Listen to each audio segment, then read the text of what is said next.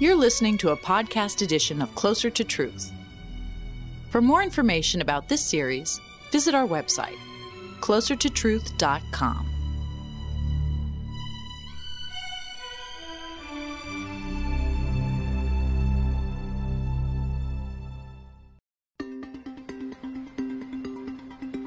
When I think about time, I am elated and I'm depressed.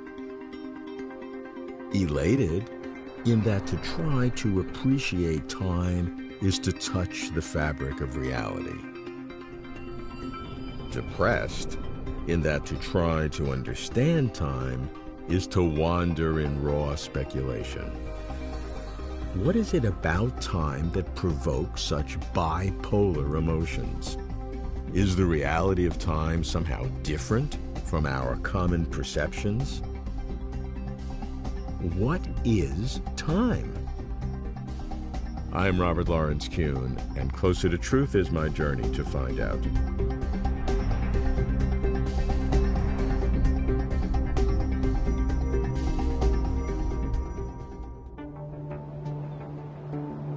Pursuing Time, I attend a conference on the nature of time, sponsored by the Foundational Questions Institute, FQXI.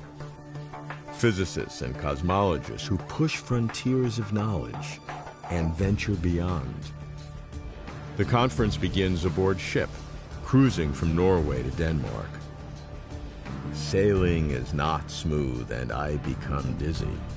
But whether from the toss of the waves or the talk about time, I cannot tell. I meet the Bertrand Russell Professor of Philosophy at Cambridge, an expert in following time's arrow, Huw Price. Huw, the most fundamental thing seems to be time, and yet many of my physicist friends tell me that time is not fundamental. It seems to me impossible for something temporal to emerge out of something atemporal? The first thing we need to do is to think a little bit about what we mean by time. Okay. And it's helpful to make a distinction between three properties of time which seem to be good reasons for thinking are really not part of the physical world, they're coming from us. And what I have in mind there is the idea that there's a special present moment, the idea that there's some kind of flow or passage of time, uh, and the idea that time has a fundamental direction. What physics gives us is a picture of the so-called block universe where time is just part of a four-dimensional space-time. When some people say that time is not fundamental, they're talking about the first stuff. So they're just they're just expressing the view that things like um, the specialness of the present and the flow of time turn out not to be part of physics. I think they're probably right about that. And so, if that's what you mean by time, that's one way of giving sense to the claim that time is not fundamental. Now, there's another thing that can be meant by the claim that's not fundamental, which takes for granted the block universe picture of space time, mm-hmm. but looks at theories according to which space time itself is not something fundamental. It's emerging out of some lower structure. So, you would see no fundamental problem with uh, time not being fundamental and with something that gives the feeling of flow of time emerging from something else which was had no time component at all, no sense of time? Uh, I certainly see no problem with the idea that aspects of ordinary time, like flow and the specialness of the present, are, are somehow subjective. It seems to me that, that not only don't I see any problem with that, I think the arguments in favor of it are, are very strong. Well, wouldn't that affect things like causation? we, we always think of, of, of, cause and effect as something that has to be arrayed in time. I think you're absolutely right. Uh, but the implication of it is that our notions of causation are themselves, to some extent, subjective. So that uh, our sense that, that causation runs from the past to the future is, at least in, to some degree, a result of our own temporal perspectives as agents, as creatures manipulating things in the world in order to achieve ends which are more satisfactory than uh, other outcomes. I think the right approach uh, as a philosopher is to look at the kind of picture that physics is giving us about time. That's the, the, the four dimensional block universe kind of picture. And then ask how do we fit our ordinary notions of causation into that? In particular, how do we fit in the so called arrow of causation, the difference between cause and effect, and its alignment with, with the, the, the past future arrow?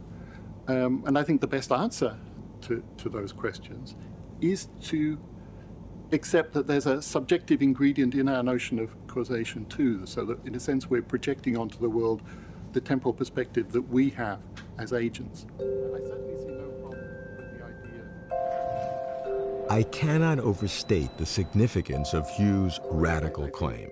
It's a fascinating question. Because we are within time, we are misled by a human perspective, which gives false import to the present moment, false feeling to the flow or passage of time, and false sense to a necessary direction of time. What about our ordinary notions of causation? Huw is right to ask. Subjective, he says, like our sense of time, which is consistent, but convincing? Cause as subjective does not win my confidence. Perhaps I should try to be persuaded that my sense of time is an illusion. The conference continues in Copenhagen the city that gave its name to a probabilistic interpretation of quantum physics.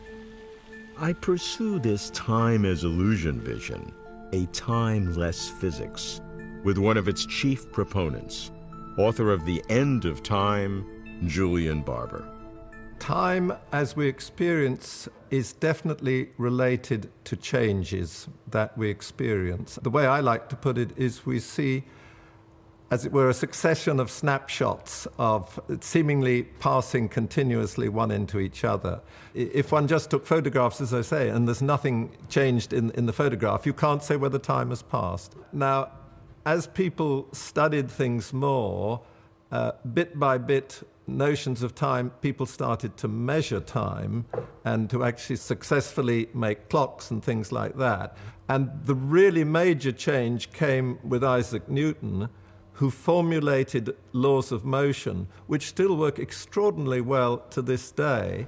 And that explains actually why we're able to keep appointments, because it does ultimately explain why watchmakers can make watches which march in step. Mm-hmm.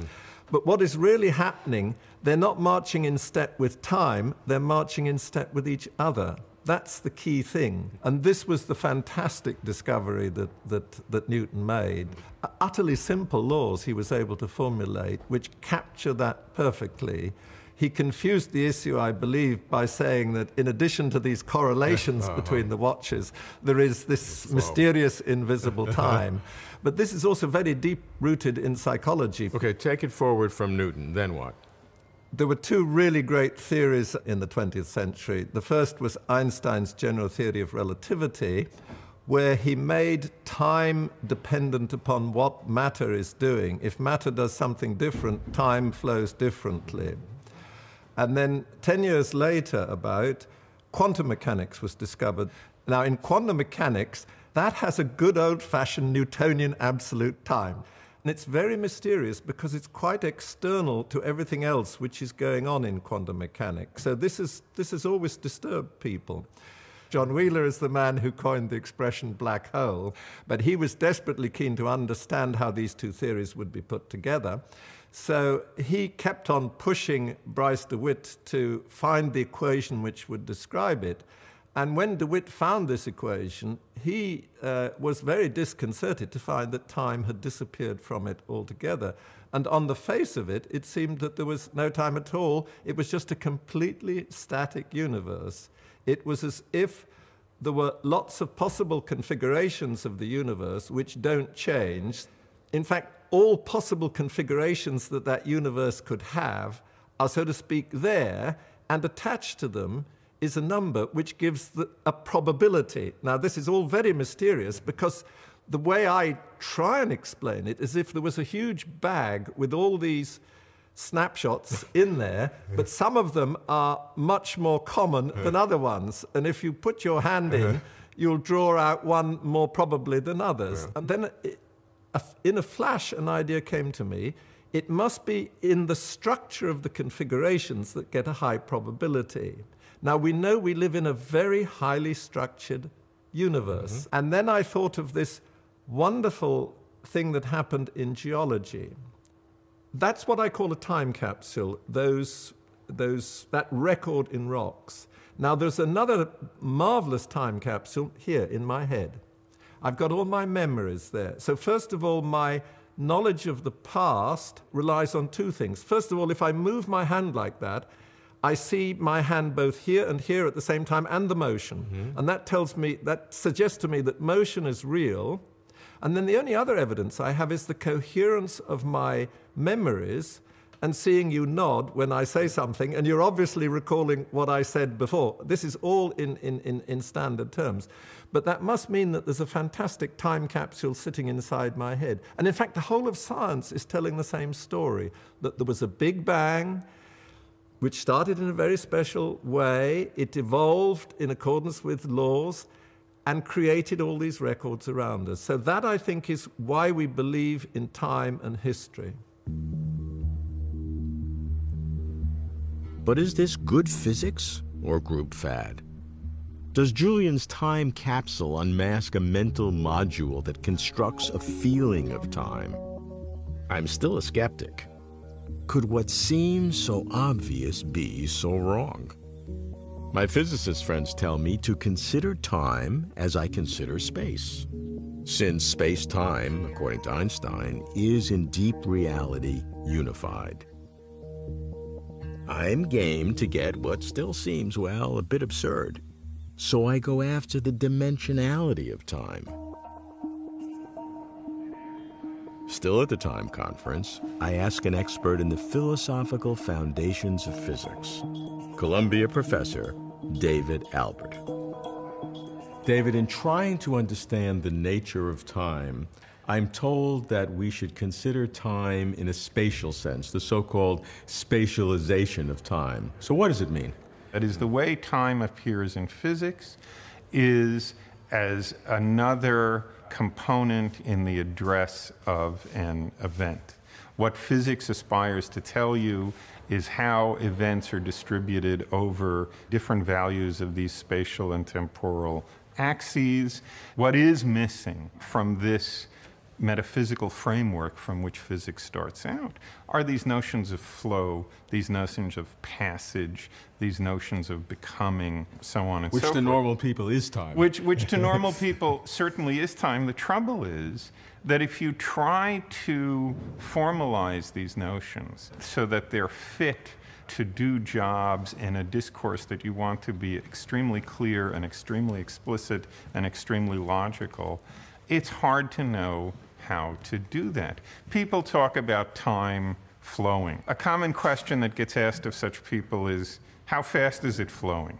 And you know, maybe the normal answer is I don't know, one second per second. And the next question is, gee, and what would it be like if it were flowing two seconds per second instead of one second per second? It's not even clear what that means. Yeah, okay, right. the claim that time is flowing at one second per second doesn't have the feel of a claim about how the world is. It has the feel of something that's true by definition. Mm-hmm. It's like saying a bachelor is an unmarried male or, right. or, or something like that. And what physics has always been about since its beginnings was to give an account of the tracks that material bodies make through this four dimensional arena. Okay, through this spatiotemporal arena. There are all sorts of senses in which Einsteinian relativity made that spatialization more vivid, more explicitly geometrical, so on and so forth. But since the beginnings of the scientific revolution, um, since Galileo, since Newton, we've been dealing with time as a parameter, okay? And we haven't been able to make fundamental metaphysical sense of talk, of time's flow, of time's passage. This is talk that physics needs to account for in the way that physics accounts for the fact that, say, uh, if you put a pencil in a glass of water, the pencil appears to be bent, mm-hmm. okay, um, even though it isn't. Science, whenever it encounters something puzzling, always has two options, okay? It has, it has the option of explaining it, and it has the option of explaining it away, okay? It's the second strategy of explaining it away that we apply to the bent appearance of a pencil in a glass of water, and it's the second strategy of explaining it away that we apply to our sensation um, or, or to our temptation to use words like passage and flow to describe our experience of time. I admit that if I stick with my common perception of time, I make no progress. Time is time, and it flows as it feels. The only alternative is to dive deeply into time, which requires Einstein's relativity, unifying time with space, giving time a spatialization. It also requires quantum physics, the fundamental laws of how the micro world works. To check out the latter, I go to Los Angeles to meet an expert in quantum reality and non local aspects of time, physicist Jeff Tollaksen. So, in classical physics, we know that if you know the state of the universe at one time, every other later time is not independent of that state. They're all completely slaved, in a sense, mm-hmm. because the theory is deterministic. It's really just like a big machine. It's just a, a, a clockwork that there's no, you know, there's no freedom. However, in quantum mechanics, in principle, we cannot know more than what is the basic description, which is given by the wave function, even for a single particle. Even if you know everything that can be known about a, a single particle or for the universe for that matter, you cannot predict the future, like we could do in, in classical physics. So this allows one to say that the most basic description of a particle, of a quantum particle, allows you to say that you have two boundary conditions the past of that particle and its future. So if you're asking what is the nature of the, the properties of the particle during the time between its past and its future, it turns out that the past and the future play an equal role on an equal footing. And so now, when you're asking about the nature of time, as you can kind of see, this is totally different from what happens in classical physics. So if you're asking about the nature of the time on a quantum mechanical level, you have time going in both directions. And in a sense, the, the way the properties of the quantum world show up, you have to they uh, sort of kiss in the present, so to speak. So you're claiming that the uh, movement from the past to the present is equal to the movement from the future to the present? That's right. Our view of the nature of time came out from ancient times, Parmenides in particular, I believe, um, which he said the way we should think about the universe is that the universe you know, exists with unique objects which simply change their state in time, but it's the same object from one moment to the next, right? That's, mm-hmm. I mean, we just sort of, we've accepted this way of thinking about the universe. However, around the same time, in you know the ancient Greeks, there was a very different way of thinking about the nature of time, which just you know, didn't catch on. And this is from Heraclitus. He said, "You never bathe twice in the same river."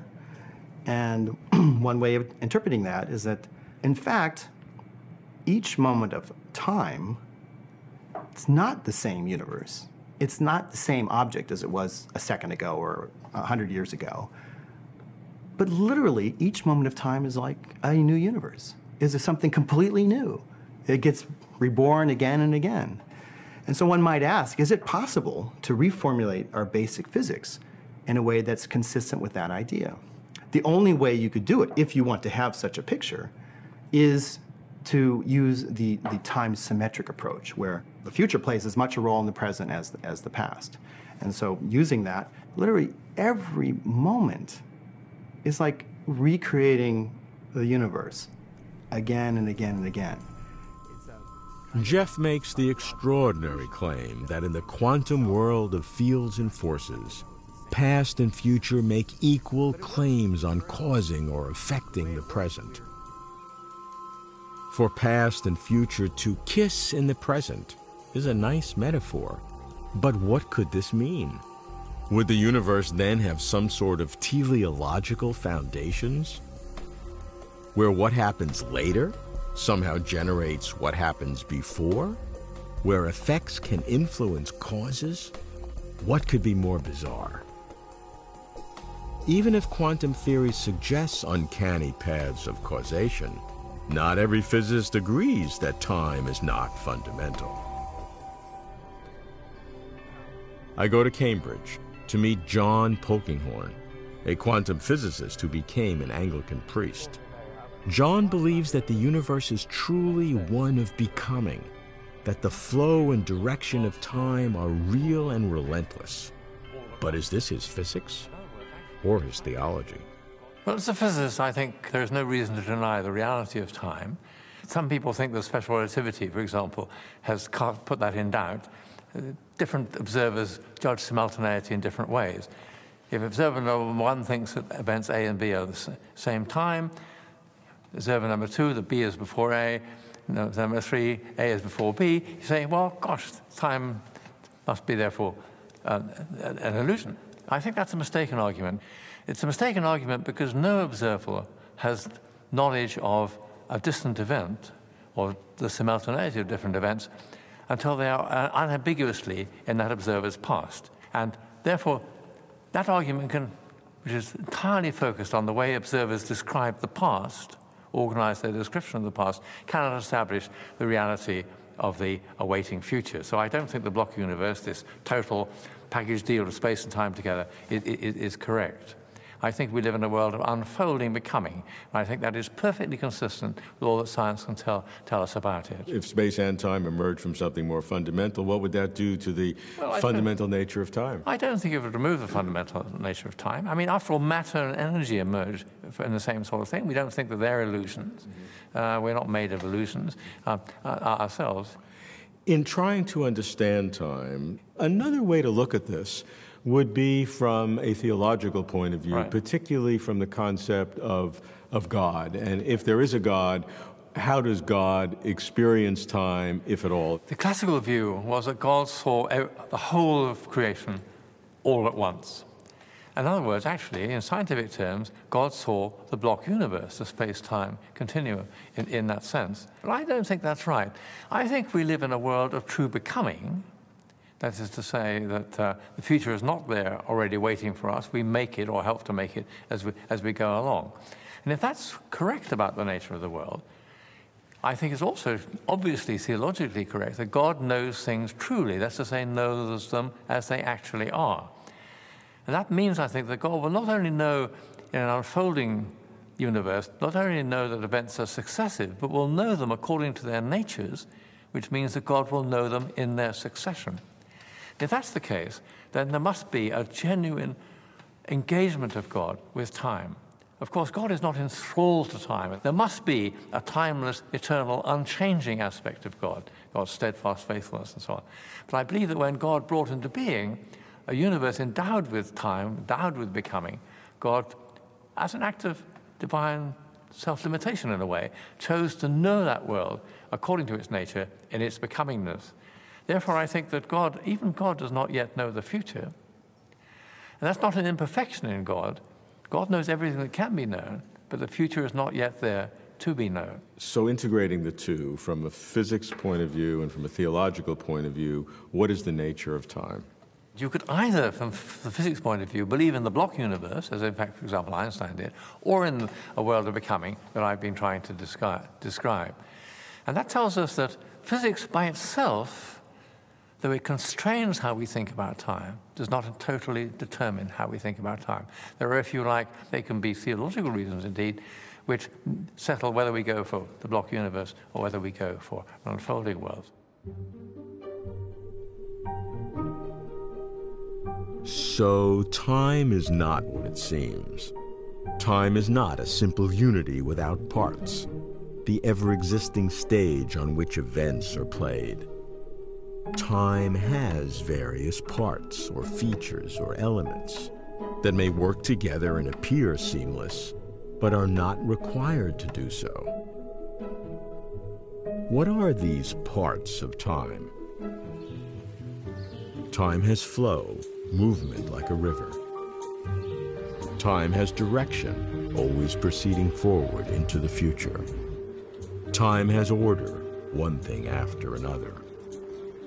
Time has duration, a measurable period between events. Time has a privileged present, only now is real. Time has a dimension, something like space. The question is whether these parts are more constructs of human brains than actual realities of the physical world. The challenge is that physics supports a block universe, a four-dimension structure where time is like space, where every event has its own coordinate or address in space-time, so that future and past are no less real than the present. The alternative is that the present is indeed super special, and the deep nature of reality is one of becoming. I cannot decide.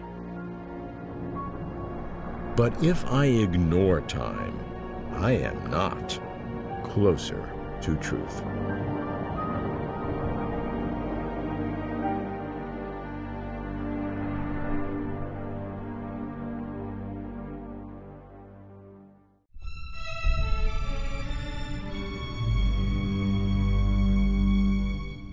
Watch complete conversations with over 100 of the world's leading thinkers on cosmos, consciousness, and meaning, visit our website, closertotruth.com.